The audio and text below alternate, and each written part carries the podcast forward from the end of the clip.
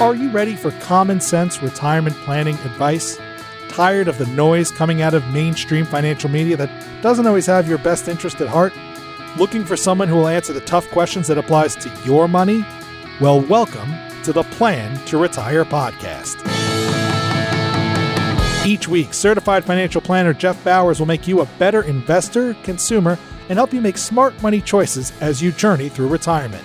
Head on over to plan2retire.com, that's the number two in Plan to Retire, where you can learn more, schedule a no obligation introductory phone call, or subscribe to this free podcast on your favorite podcasting platform. Now, here's your host, Jeff Bowers.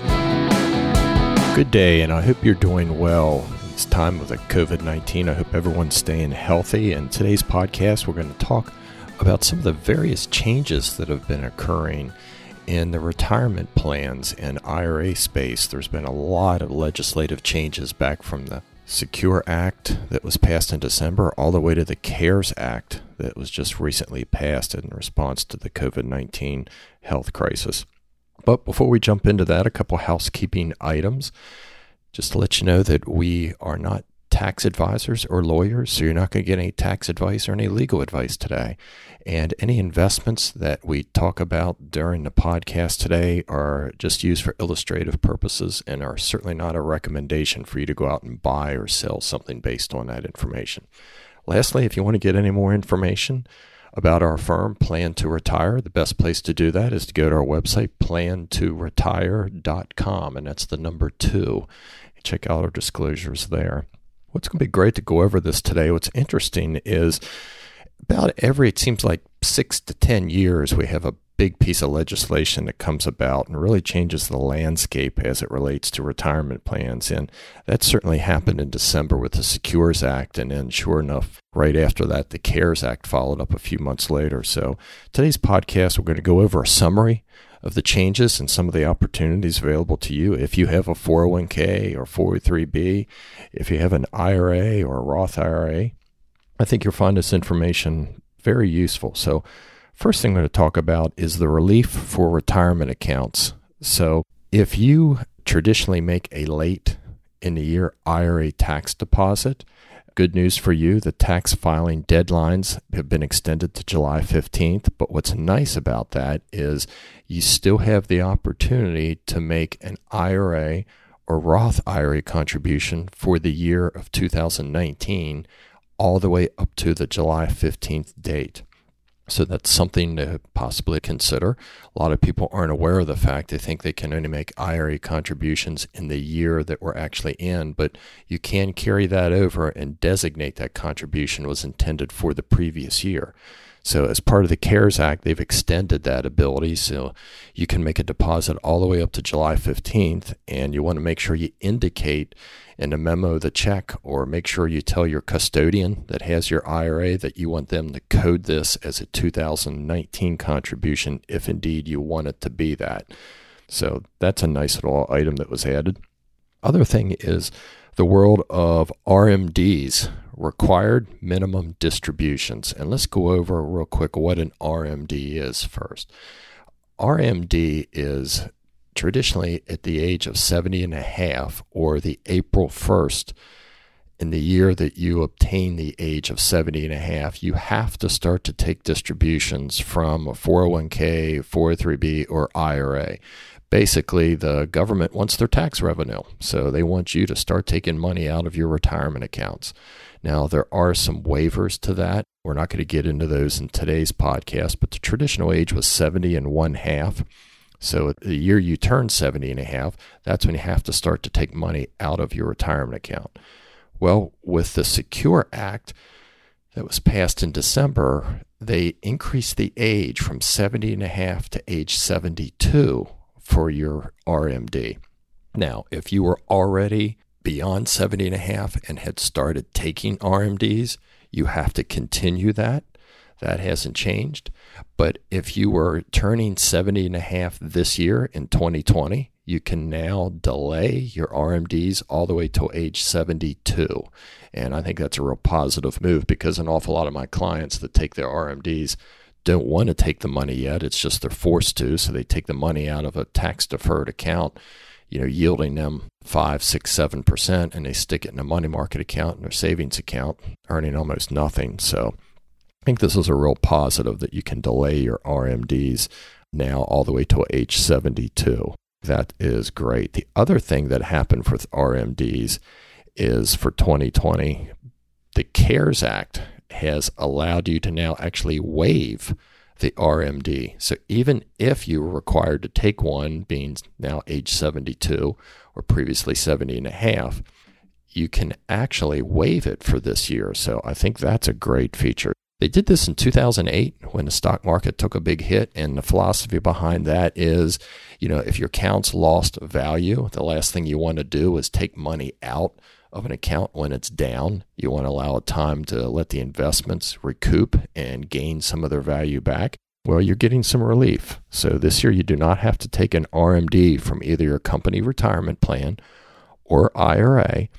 And also, and this is a biggie, if you've inherited an IRA or a Roth IRA, you have an inherited IRA or inherited Roth IRA, you do not have to take your minimum distribution, your RMD this year either. So RMDs waived for this year, so that's a great deal. Also, RMDs that if you did take an RMD early in the year before they passed the CARES Act, you have the ability to undo that which is really rare. So let's say you took your minimum distribution in January or in February or in early March before they passed the CARES Act. You can get that money and roll it back into your IRA. Now, there's some rules with that. Number one, the rollover must be completed within 60 days. So when you received that RMD, you had a 60 day window to roll those funds back in. Also, you cannot have had any type of IRA to IRA or Roth IRA to Roth IRA rollover in the past 12 months because remember, rollovers, you're only allowed one in a 12 month period, but you can do unlimited transfers when you transfer funds from one provider to another one.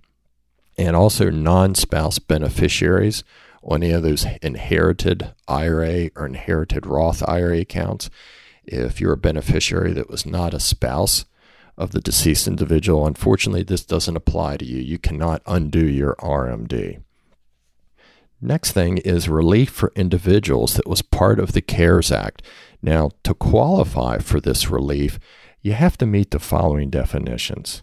First, you or your spouse or your dependent must be diagnosed with COVID 19. Secondly, if you experience adverse financial consequences from being quarantined, furloughed, or laid off, or having your hours reduced, or you cannot work due to lack of childcare, or if there's a closing or reducing hours of a business owned or operated by you.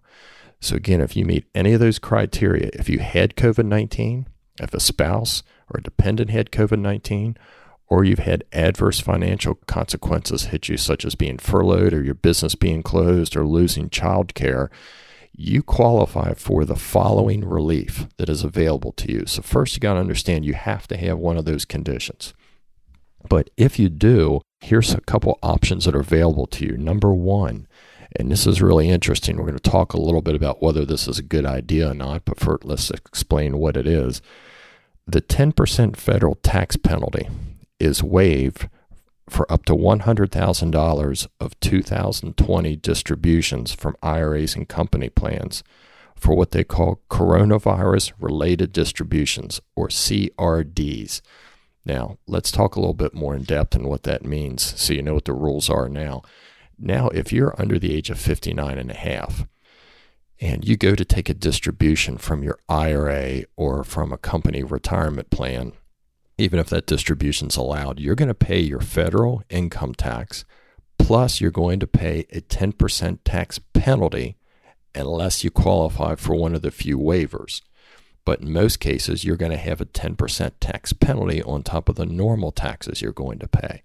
Now, what's important to understand is you'll also pay state taxes and a state tax penalty. So many times we see people in their 401k plans that we manage do this or in IRA plans. And when they do take these distributions below 59 and a half, you know, gosh, they can lose 40 to 50% of what they're withdrawing and pay that amount of tax. So what they're allowing you to do under the CARES Act is you can take up to 100 grand from that IRA or from your 401k without that 10% tax penalty.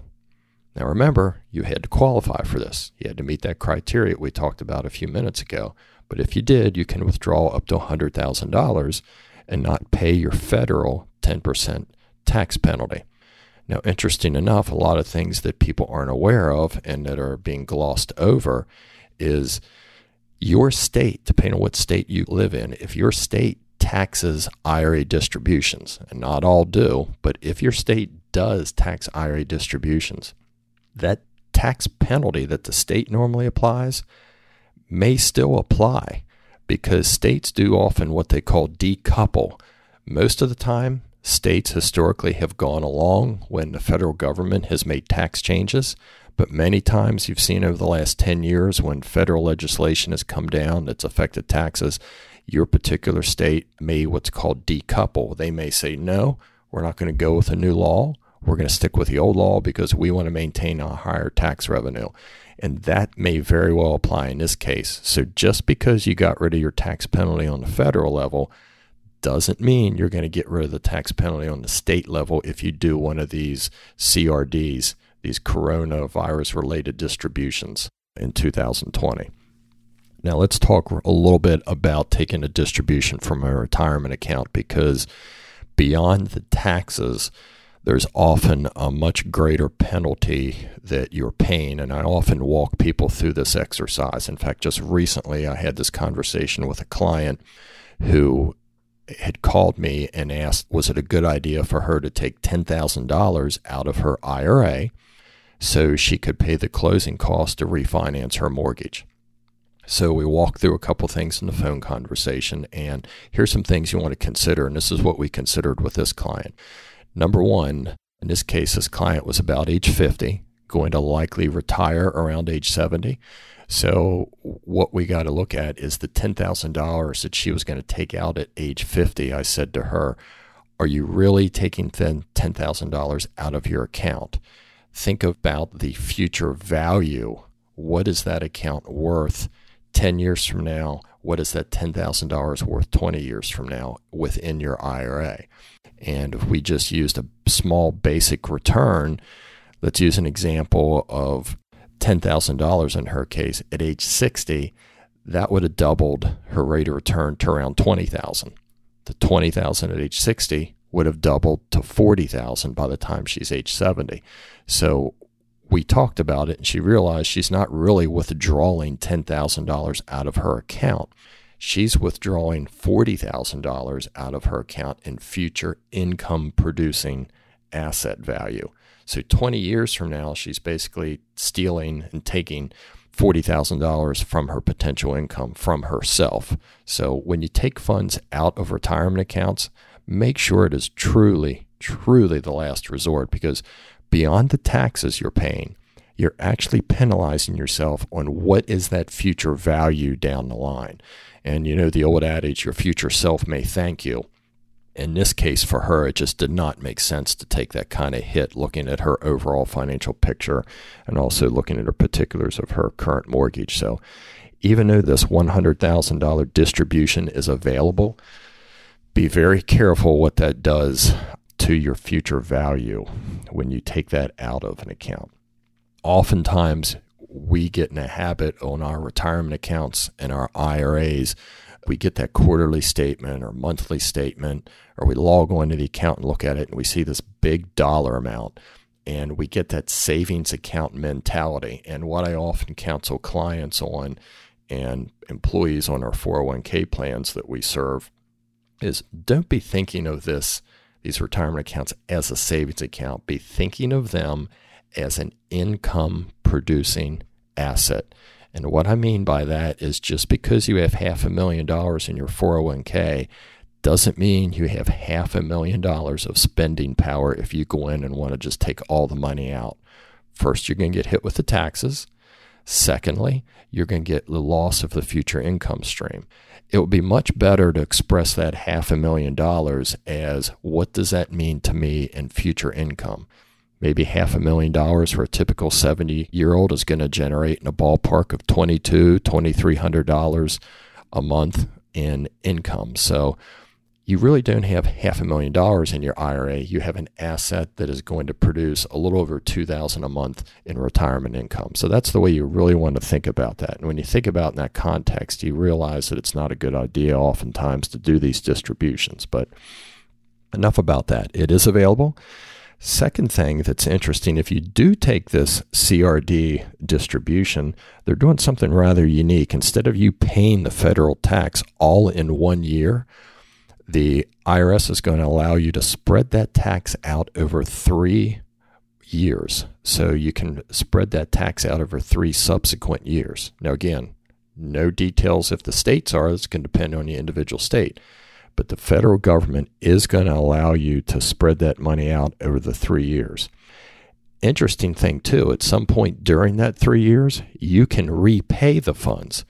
So this CRD this coronavirus related distribution acts somewhat like a hardship withdrawal in a 401k, but also acts like a little bit like a loan in the sense that you can decide to pay this thing back. So if you're two years into this, let's say you've taken $50,000 out of your IRA, you paid one third of the tax when you filed your 2020 return, you paid another third of your tax when you filed your 2021 return, and you've just done that, you realize, well, I have the ability now of paying my funds back because maybe I inherited money from a relative. Well, you can do that. You can pay the funds back and you can get your tax back. But what you have to do is go back and refile your taxes to be able to get that tax back that you paid. So you do have the ability to repay this, pay it over a three year period, and you can actually pay it back if you do it sometime during that three year period. Just have to go through some hoops to do that.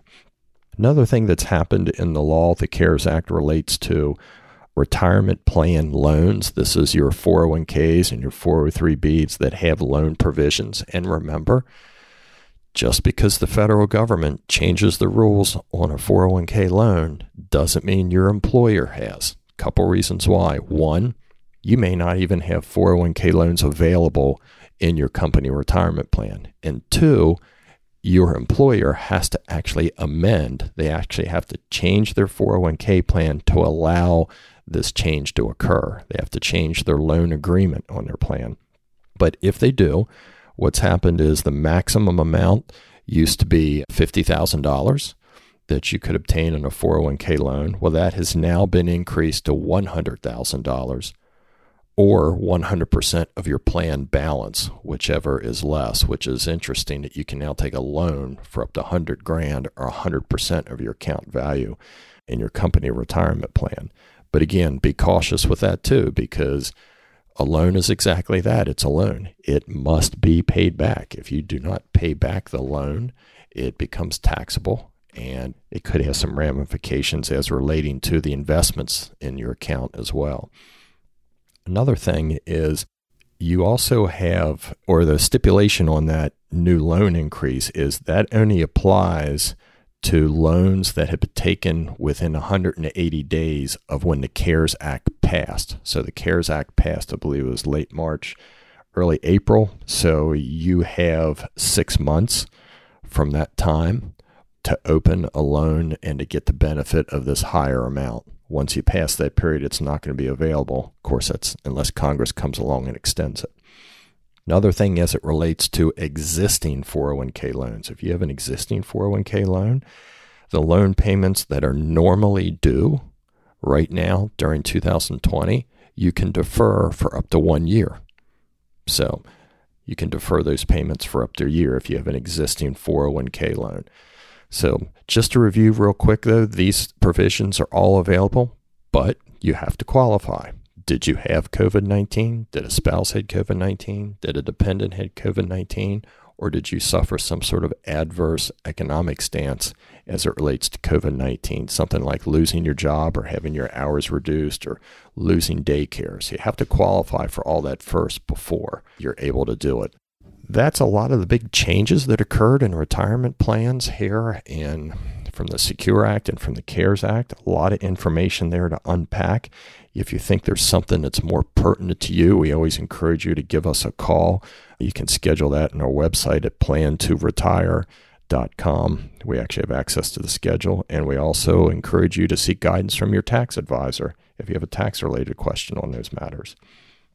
Now, next thing today is kind of interesting. I picked up an article recently in 401k Specialist magazine. It was quite interesting where they talk about the five most expensive states for retirement and the five least expensive states for retirement. So, this was from a study that was done on howmuch.net. That's howmuch.net. And what they did is they took an analysis of all 50 states and the District of Columbia and came up with the most expensive states that if you want to retire and the least expensive states. We're going to go over some information on that now because I think you're going to really find this useful. Talk a little bit first about the least expensive states to retire and the dollar amounts. And they used a retirement of what they called a comfortable retirement. They didn't go into detail what was defined as a comfortable retirement, but they did use equal parameters with all these states. The least expensive state to retire in is Mississippi. And a 65 year old would need $617,000, almost $618,000 to live comfortably in the state of Mississippi. Number two least expensive state was Tennessee, and about $661,000 is going to be needed. Alabama, the third least expensive state, they're number three on the list. You'd need just about $713,000. Oklahoma was number four on the list. Oklahoma, $724,000 would be needed for a typical retiree to live comfortably. And number five, rounding out the top five on the five least expensive states to retire in, is Arkansas. And about $728,000 would be needed in a lump sum to live comfortably. So there you have it Mississippi, Tennessee, Alabama, Oklahoma, Arkansas are the five cheapest or least expensive states to retire in. I thought that was interesting. Now, the converse talks a little bit about the most expensive states to live in. And these you could probably almost think of, but we'll go over them anyway. Here's the most expensive states, or count them down. The fifth most expensive state is Oregon. And for a typical retiree in Oregon, you would need about $1,336,000. Alaska, you're going to need $1,342,000. New York, you're going to need about $1,408,000. California is the number two most expensive state. You're going to need $1,456,000 in a lump sum to be able to retire comfortably. And the most expensive state to retire in is Hawaii. So, wonderful place to visit. Apparently, it's pretty expensive to live there. So, if you want to retire and move to Hawaii, be aware you're moving to what they think's the most expensive state in the union, and you're going to need one million and about eight hundred and forty-five thousand dollars to be able to retire and to live comfortably in the state of Hawaii as the most expensive state. So there you have it. Mississippi's the least expensive state, and Hawaii is the most expensive state. Now, interesting enough, too, we talk a little bit. Some people asked a question about what about the traditional states that we all think of, like Arizona and Florida?